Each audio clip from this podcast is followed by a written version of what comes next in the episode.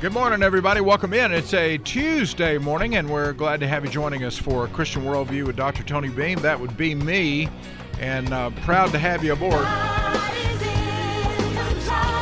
Uh, this is Tony Beam, Director of Church and Community Engagement for the Tim Brashier campus of North Greenville University, where Christ makes the difference and where we are equipping transformational leaders for the church and for society. I also serve as Director of Public Policy for the South Carolina Baptist Convention, and I'm the interim pastor over at Five Forks Baptist Church in Simpsonville. Join us every morning, 10:30 for worship. We have a great time. It's a good church, good fellowship, and uh, the preaching is okay. So just uh, stop by and check it out if you don't have a church home of your own. Okay, uh, just a, a, couple of minor things, and then we're going. Well, this is not minor, but it's not at the top of the news. Let's put it that way. And then I want to spend some time talking about um, the Silic- uh, Silicon Valley bank failure. We didn't really talk about that at all yesterday, and uh, so I want to spend some time with it today. Now that I've had time to sort of study it, take some notes, because banking is not my thing. Uh, I don't do the banking at our house. I know that that some of you may think that's a masculine thing that I, that I should uh, be leaning into the banking, but uh, actually, my sweet wife is the one that's really good with the numbers, and she she does all of that. So when it comes to banking, I have to sort of sit down, think, look, read, absorb, so that I can say something intelligent to you about it. And I kind of like to be intelligent when I speak. So um, anyway, but I want to start by letting you know that Senate Minority Leader Mitch McConnell was released from the hospital yesterday afternoon after being admitted last week following an incident where he fell. Now, this is this is going to be um, he's he's he got a concussion from his fall, so he's the concussion recovery, according to the doctors, is going well. But during the treatment over the weekend, they found a cracked rib, or uh, actually the rib was broken. It was a minor fracture, but um, it was the rib was was broken, n- not just cracked. And so they're going to be taking him to an inpatient rehab facility for a little while. And partially that's to kind of help him to regain his balance. He's 81 years old, and he tripped during a reception and dinner last week for the Senate Leadership Fund, which is a political action committee designed to elect Republicans to the upper chamber. And it was at the Waldorf Astoria in Washington. McConnell is a polio survivor. And I don't know how many people know that. Look, I, I know a lot of people don't like Mitch McConnell, and I, I guess I understand that. I've I think that he's done a lot in the United States Senate. Um, his single best effort, I think, was when Merrick Garland was prevented from getting consideration to be on the United States Supreme Court. And that, that opened up the door for President Trump to appoint three conservative Supreme Court justices, which has radically altered uh, the direction of the court back toward the Constitution and away from woke progressive policies and interpretations.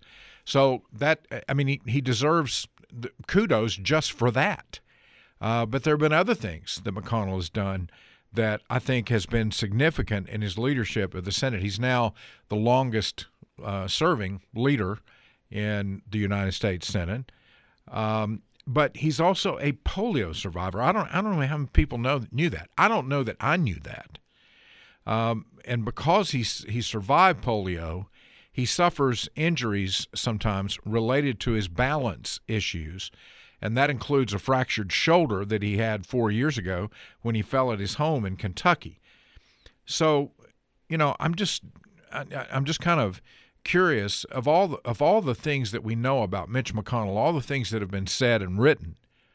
I don't remember seeing much about him being a polio survivor. Now maybe it's just me. Maybe maybe everybody else in the world knew this and I missed it somehow.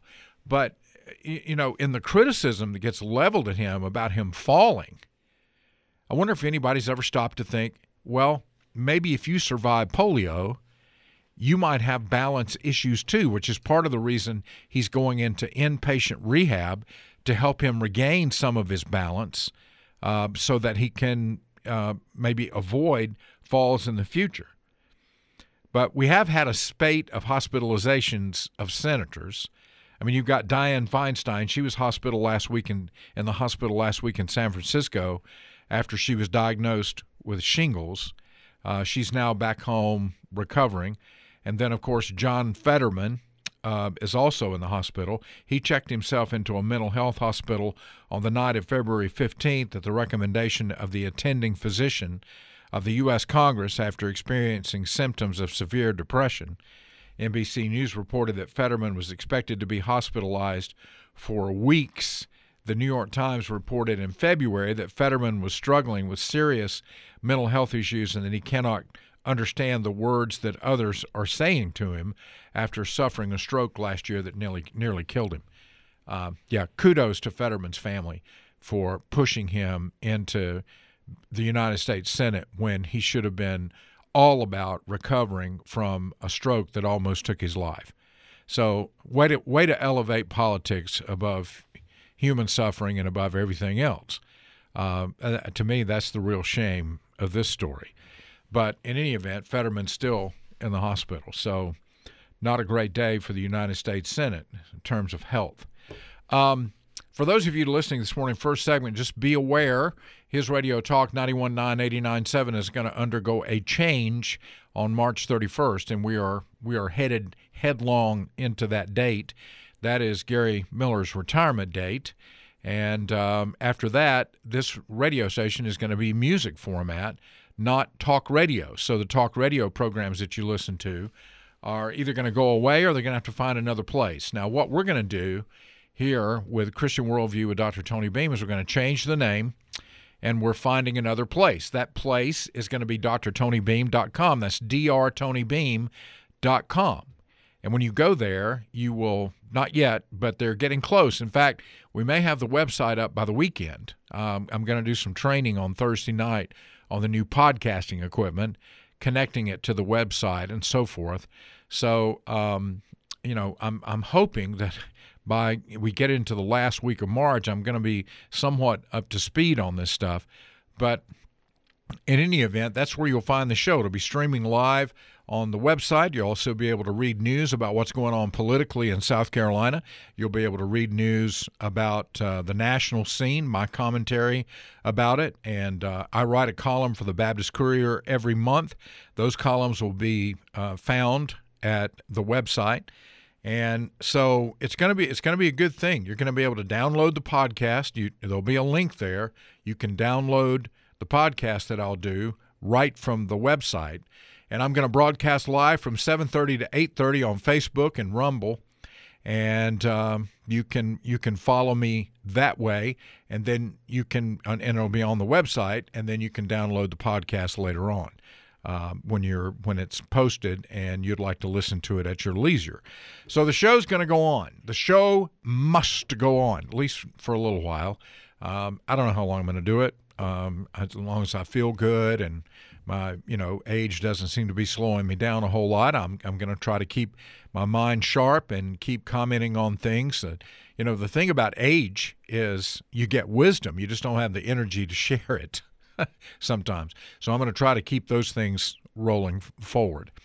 Um, so just mark your calendar. March 31st, last day here, April 3rd, first day of listening to the show at Dr. Tony Beam, drtonybeam.com, and um, then downloading the podcast. Name of the show is going to be Truth and Politics and Culture with Dr. Tony Beam. So um, I hope you'll enjoy that. Today we're having a press conference at 11 o'clock. I'm going to be skedaddling out of here pretty quick as soon as 9 o'clock rolls around so that I can get down to the State House. I'm supposed to pray.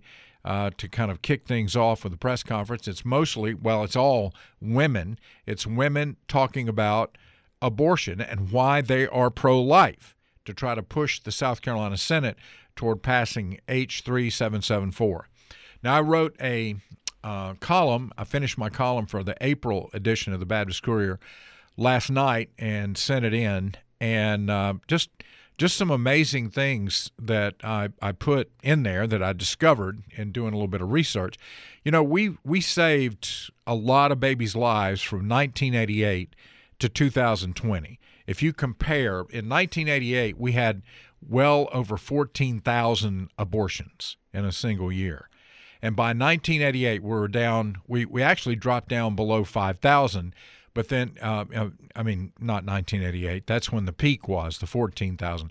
We, in 2020, we actually dropped down uh, to uh, just over 5,000, about 5,300. And then you know, in in a couple of years prior to 2020, we were down under 5,000 abortions, and a lot of that has to do with the growth of crisis pregnancy centers that are providing services for women so that they feel like they don't have to have an abortion. Uh, a lot of that has to do with legislation that got passed where uh, people, you know, uh, we, we couldn't, abortions were not just easy, so easy to get. But you know, I in this in this article, I asked the question: Is South Carolina a pro-life state? And the answer to that question right now is no. Uh, we're an abortion destination state because you can have an abortion up to 22 weeks gestation. So we're we're a place where, according to those uh, brave souls, people called by God to do so, standing outside the abortion clinics trying to intervene as women go in as the last line of of really compassion, trying to talk to them to convince them that there's another decision that can be made. According to them, about half of the uh, cars that are going into abortion clinics now are from out of state. And it's because we're at 22 weeks. And by the way, while we were saving over 203,000 babies' lives from 1988 to 2020 by reducing steadily the number of abortions in South Carolina, we aborted almost 288,000 babies. And that is uh, close to double the population of the largest city in South Carolina, which is Charleston. So, you, you know, you might, you might just want to think about those things, and you can read about them along with my other comments in the Baptist Courier when it comes out in April. Okay, last week, and I don't know that there's enough being said about this in terms of the impact uh, overall, but just think about this statement that I'm about to make to you. Last week, the large we saw the largest bank failure in U.S. history. Excuse me, the second largest. First largest, of course, uh, came during uh, 2000 what was it 2008 2007 2008 along in there when we you know president bush famously said that people were going to go to ATMs and there just wasn't going to be any money if the federal government didn't do something didn't do a massive bailout of the financial sector which um, a lot of people were critical of but others who said look there was nothing else we could do here uh, we were about to have a total financial system failure. Well, following the collapse of Silicon Valley Valley Bank last week, you had the collapse of Signature Bank. And we're going to talk about both of those, what caused them to fail. They're similar, but there are some differences.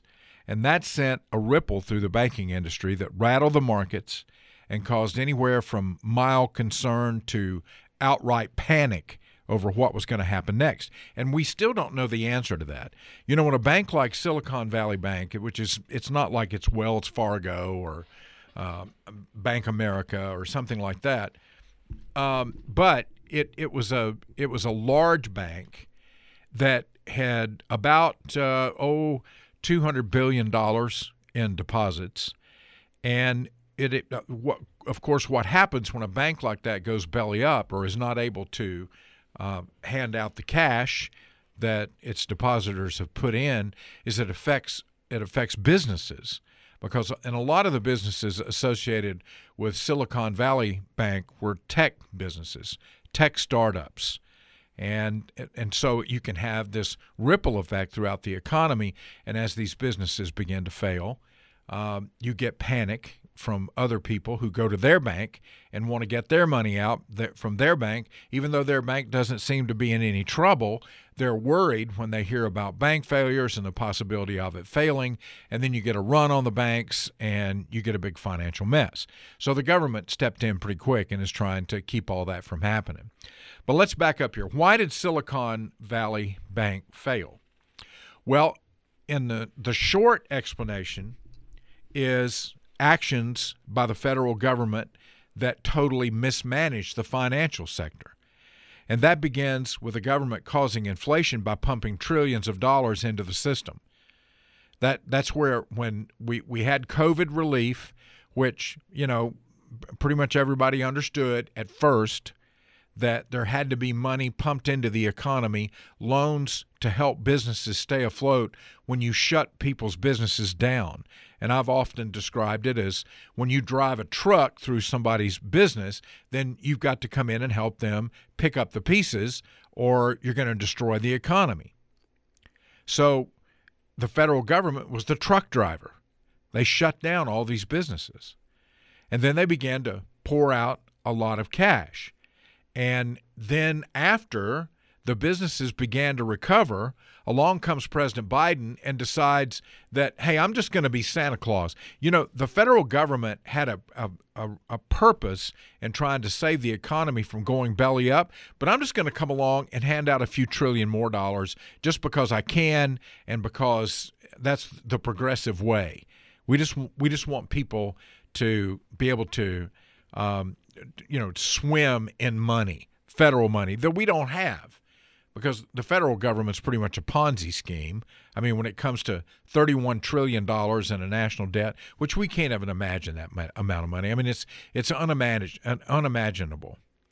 And when I think about, you know, when I think about the federal government and spending money, I, I think about The Mandalorian. I, I don't know how many of you are Mandalorian fans, but – uh, Disney Plus has got The Mandalorian streaming again, season three, and it's just it's just the it's the best Star Wars stuff ever put ever put on film. Film. I'm telling you, it's better to me than the Star Wars movies. It's just really good. I I love the story of the Mandalorian, and of course, the Mandalorians all live by a code, and the Mandalorian code is what drives their life and um, even though they're scattered all over the universe because their planet's being been destroyed by the Empire, uh, they're you know they're, they're an, an amazing bunch. Um, but there's this point in in the the movie, I mean in the TV shows, the series, when they look at each other as Mandalorians and say, "This is the way," you know, and it's this is the way, and and that means usually it's they've repeated something or said something that relates to the Mandalorian creed, and then they'll say, "This is the way." I mean, I, you know, that's the government. I, I want to see uh, say that the federal government is doing the same thing when they do something progressive. When woke companies, corporations, banks, schools, when when progressives go out into society and do stupid stuff things that just make absolutely no common sense whatsoever. I just get this feeling that they look at each other and have this eye contact moment where they go, This is the way. The way of what? The way of destruction of the American way of life by a bunch of progressives. So, anyway, the federal government pours out trillions and trillions of dollars and creates inflation. So, to cool the rampant record inflation, then the Fed start raising interest rates in a hurry. According to the Wall Street Journal, Silicon Valley Bank Financial Group, the parent company of Silicon Valley Bank, which counts many startups and venture capital funds as clients, SVB Financial had about a 200 had about 200 billion dollars in deposits by the end of the first quarter of 2022.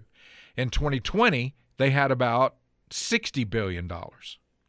So think think about that. From tw- from 2020 to 2022, they increased deposits from 60 billion to 200 billion. That's that's unbelievable. I mean, that is that's some that's some growth right there now. And of course, it, the questions begin to fly. How were they able to do that? Was that really smart money management? Turns out it wasn't very smart.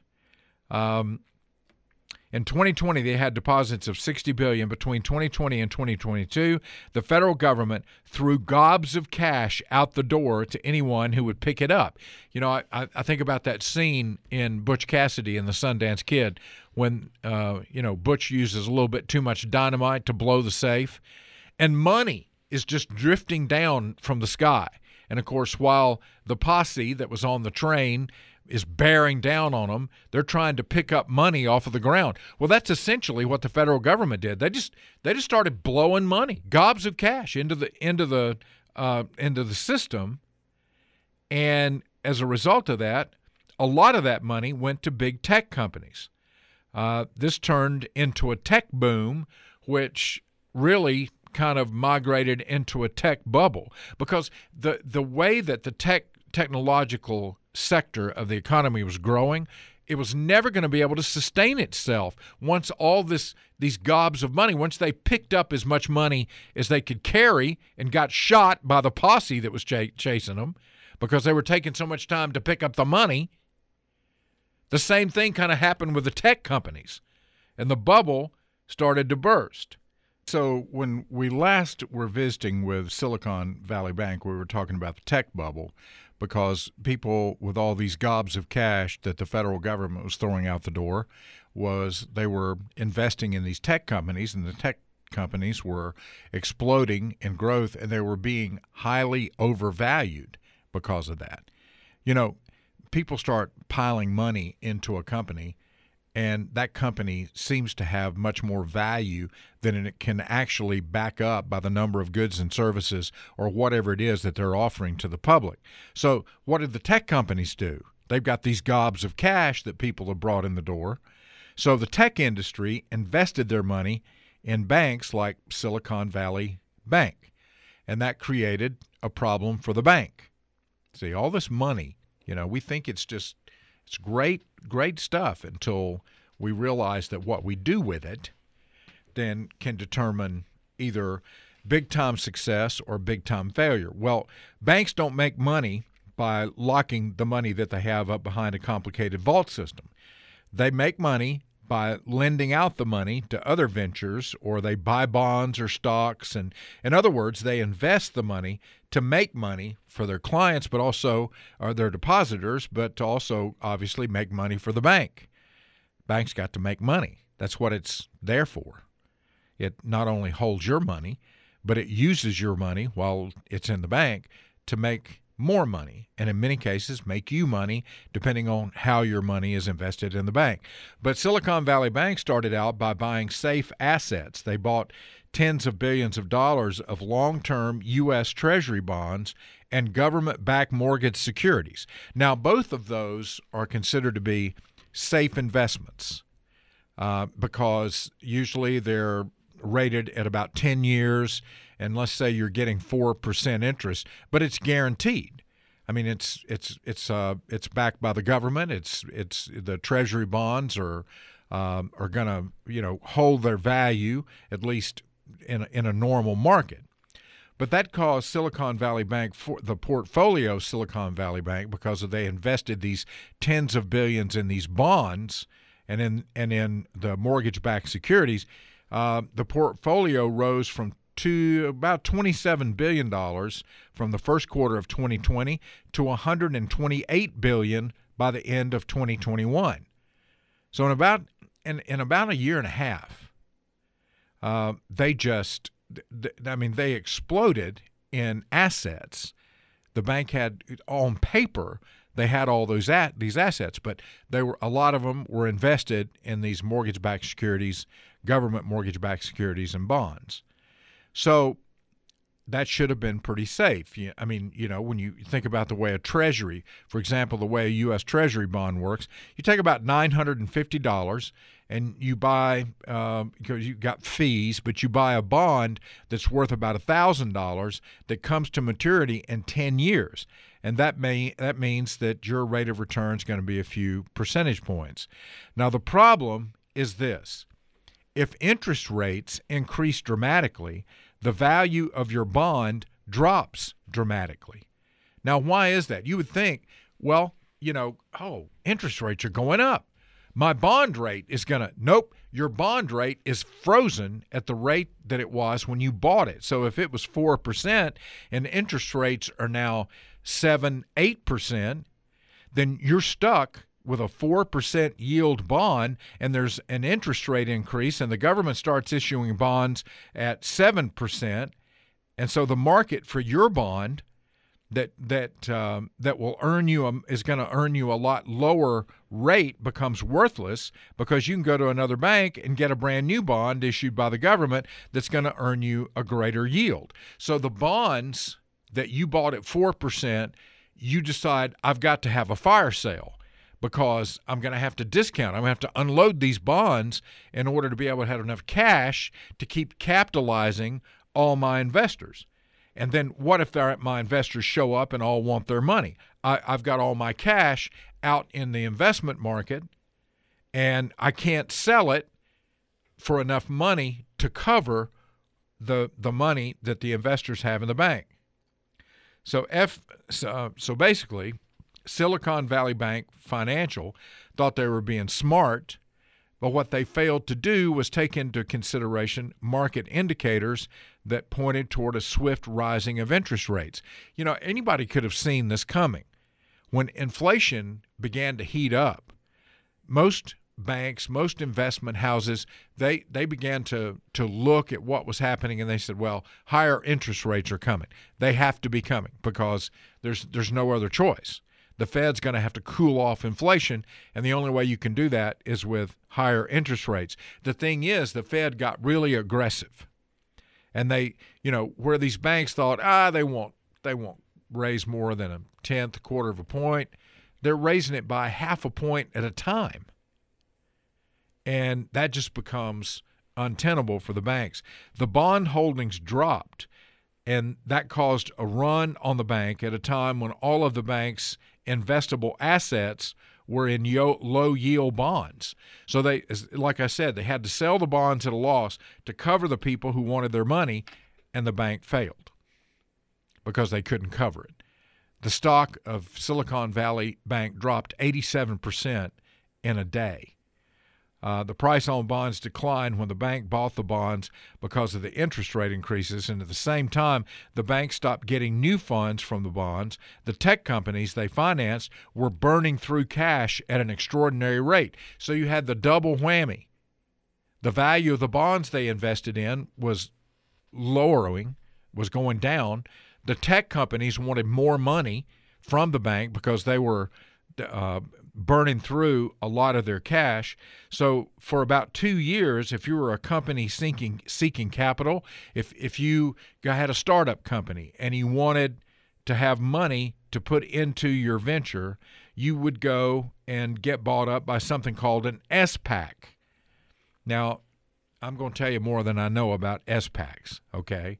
But as I understand it, an SPAC is a publicly traded company that doesn't really have any content. It's just a slush fund that you would buy and then you would become a publicly traded company. So you the the SPAC, you you and the SPAC come together, you provide the content uh, SPAC provides the slush money, the, the, the, the money, the account. So when all the money dried up, the SPAC companies that had been burning through cash at a fever pace started losing money when interest rates increased and people stopped spending as much money. So all the investments dried up and everyone went to the bank to draw down their balance and the bank didn't have the money because they couldn't sell their bonds fast enough to cover their depositors. The bank sold, um, Silicon Valley Bank sold about $21 billion in bonds and lost $1.8 billion once all the, the taxes and fees and everything were paid. So they tried to sell stock to raise they wanted to raise 2.5 billion in assets to try to protect some of the losses and pay off some of the people that were coming in to try to withdraw their money but the run on the bank was on and by the end of the week customers tried to collectively withdraw. Listen to this $42 billion. That's a third of all the money that um, uh, Silicon Valley Bank had at any one time. And see, here's the thing. You, the, the bank doesn't have that money sitting there, like I said, hidden behind the vault to think that they would have $42 billion that they could pay out. No, that money's out somewhere. And when they couldn't sell the bonds fast enough to cover it, that's when the bank went under. Uh, there were other banks affected because other banks were invested in Silicon Valley Bank. The run on Signature Bank took that bank under, and then threatened Republic Bank, but they halted the stock and bond sales and also the deposit payouts to uh, to people in time to save Republic Bank. But Signature Bank went other went under with Silicon Valley. So the federal government, what what are they going to do now? How how are they going to fix this? Because that's you know we've gotten to the point that the federal government fixes everything, right? I mean, that, we have a problem, the federal government shows up. If no matter what the problem is, the answer is the federal government, which means that more and more and more of our the federalism that made America great, where the states become a, a petri dish, a sort of an experimental area where they find out what works in particular states and then pursue that for their own prosperity. That those days are are coming to an end. We've got a centralized federal government that is so strong they now are the ones who step in and fix everybody's problems. It's the they're the sugar daddy. So they're going to bail out individual investors. Now, when President Biden made a speech about this, he was very careful, and, and so was Janet Yellen, and so was everybody else in the administration. They never used the term bailout. Um, so, if you know, when you go up to a bank to deposit money or take money out, you'll see an FDIC sticker, and it says that your deposits are covered up to two hundred fifty thousand um, dollars. If you if you have deposits in that bank and the bank goes under, you can get $250,000 of your money back. But instead of doing that, the FDIC is actually going to reimburse everybody who lost money. Not the investors, not the stockholders, not not not the those people, but the people who individually had money in the bank and needed to withdraw money to make payroll essentially the federal government came in, took over Silicon Valley Bank, created a different bank funded by the federal government, and it's going to make sure everybody's deposits get covered. But that's way more than $250,000. I mean, you can imagine these tech companies, it takes a lot more than $250,000 to finance a, a big tech company. So most people who are running, uh, that, therefore, most people running companies in debt a lot more than that amount. And the Fed, the Fed's going to make up the difference between the 250,000 and whatever the depositor had. But the stockholders and the outside investors, they can go pound sand. They're they're not going to bow, uh, they're not going to bail them out. They're going to let them feel the consequences. Where's the uh, Fed? Fed's getting the money. Well, now that's the thing. They they say they're not going to the taxpayers, which is another reason this is a bailout. They're actually shifting money around that they've got in the banking system to cover this uh, to to cover the Silicon Valley investors. Um, they're, they're, and so they're the bondholders, the stockholders, they're out. The depositors get their money back. They're making sure all the customers get the money they had deposited, no matter how much and then they're letting the management of the bank go. Let's think about it this way banks and investment companies, and I mean, people who invest in the stock market, they make money by taking a manageable amount of risk. I mean, you know, it's the old, you know, the old saying, no risk, no gain. You know, no, um, there, there's no risk, no reward. Yeah. Well, okay, no risk, no reward. Just to have two R words in there. But there's the the bottom line is that if you don't take some risk, um, if your money just sits there, you're not going to make any money. Uh, you can uh, you can buy um, a treasury bond, or you can buy a bank bond, or you can buy. I mean, and you can say it's they'll say uh, 18 months. You get an 18 month bond or certificate of deposit CD and in 18 months, your money is going to be guaranteed to give you 2% or 2.5%, or maybe now as much as 3%. Now, that's guaranteed, but that's not much money. I mean, think about it. You put $10,000 in a CD, um, 10% of that in 18 months is going to be a thousand bucks. Two or three percent is going to be a few hundred bucks. So that you're, you're not really you're not going to get rich unless you've got a whole lot of money to put in CDs. But they're safe. You're also not going to lose very much money. So it's about risk, and as Gary said, risk and reward. Okay. Um, if the banks have no risk, then they basically can risk as much as they want. There's no reason to manage their risks. And if Silicon Valley Bank can go out and take these chances, ignore market signals, make bad decisions, and then the federal government step in and pay off all of their depositors, then where's where's the consequences that keep you from taking unwise risk to engage in really risky behavior that can bring the whole thing crashing down. If there's no risk, banks are going to go haywire. And and banks that are regulated, there's got to be somebody on board to make sure that the banks are adhering to the regulations that get passed. Dodd Frank was supposed to prevent anything from this happening, eh, keep this from happening. And it, it can keep it from happening if there are people minding the store. But it doesn't matter how many, how many laws you pass it. It doesn't matter how many regulations you put in place.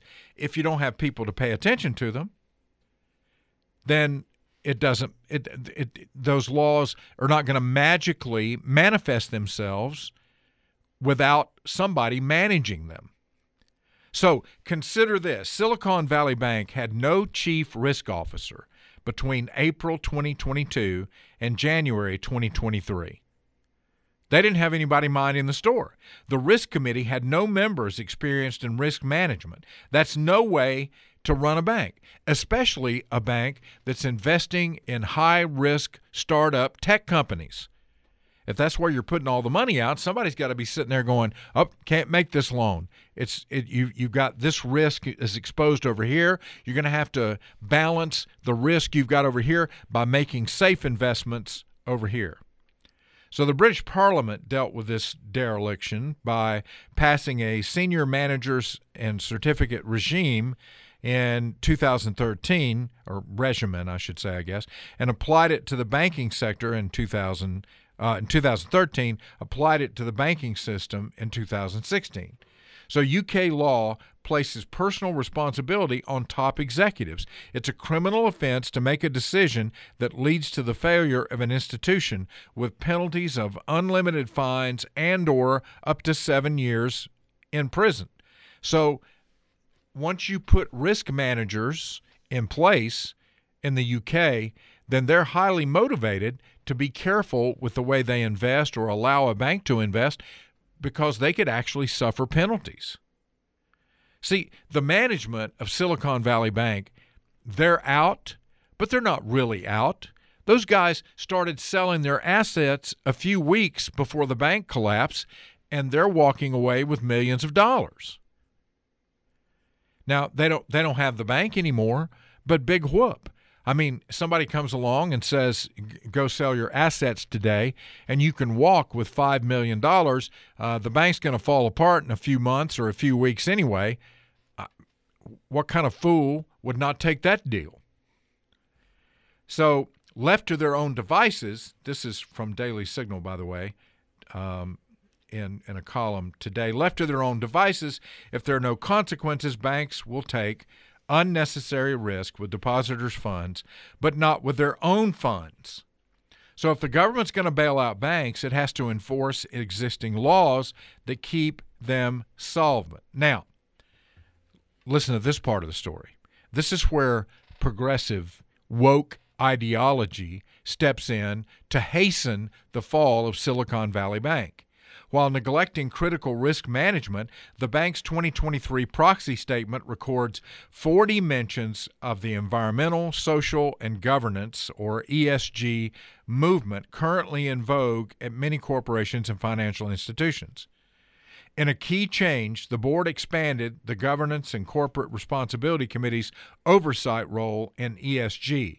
The committee's oversight includes, according to the proxy statement, environmental sustainability, climate change, the company's external diversity, equity, and inclusion initiatives, board diversity, as well as our philanthropic strategy and advocacy activities. So, in other words, they they went out and and hired someone who got on to be the diversity officer, and the diversity officer was making all the decisions for Silicon Bank. So it wasn't based on sound investment. This person wasn't interested in whether or not they weren't thinking about interest rates and whether bonds that were bought that were going to yield 4% were going to be worthless when the interest rate got up to 7.5%.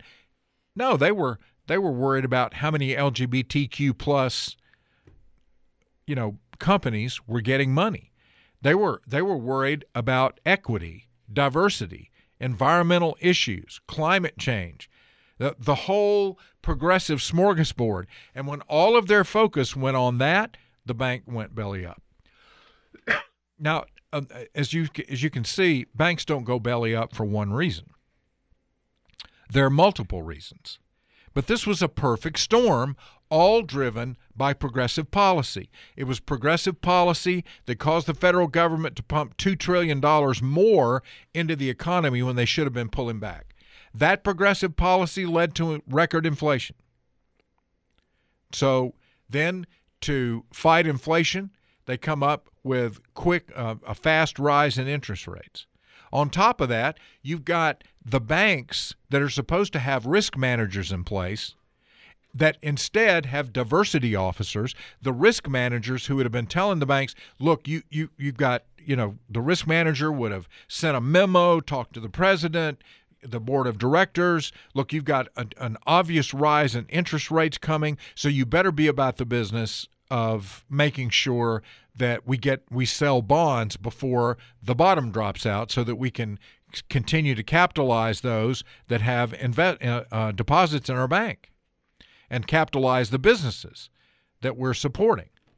But no, you've got a diversity officer running the bank that is not paying any attention. They don't even have any experience in risk management. All of their experience comes in making sure that everybody feels warm and fuzzy about the environment and about how many LGBTQ plus ampersand capital letter lowercase letter. I mean uh, uh, how many of those people are being satisfied? I, it's it, it, you put all that together and you get a major bank failure. And then of course right behind that was signature bank. Signature bank also failed and the story of the Signature Bank failure. We'll get into that in the next hour after we talk to Drew McKissick. We're going to have Drew McKissick on the show to talk about the South Carolina Republican Party, what's going on nationally, but mainly today we're going to talk about reorg because the two year reorganization at the precinct level of the Republican Party is coming up this Saturday in many places. Um, not everybody's going to reorganize this Saturday, but a lot of a lot of counties will.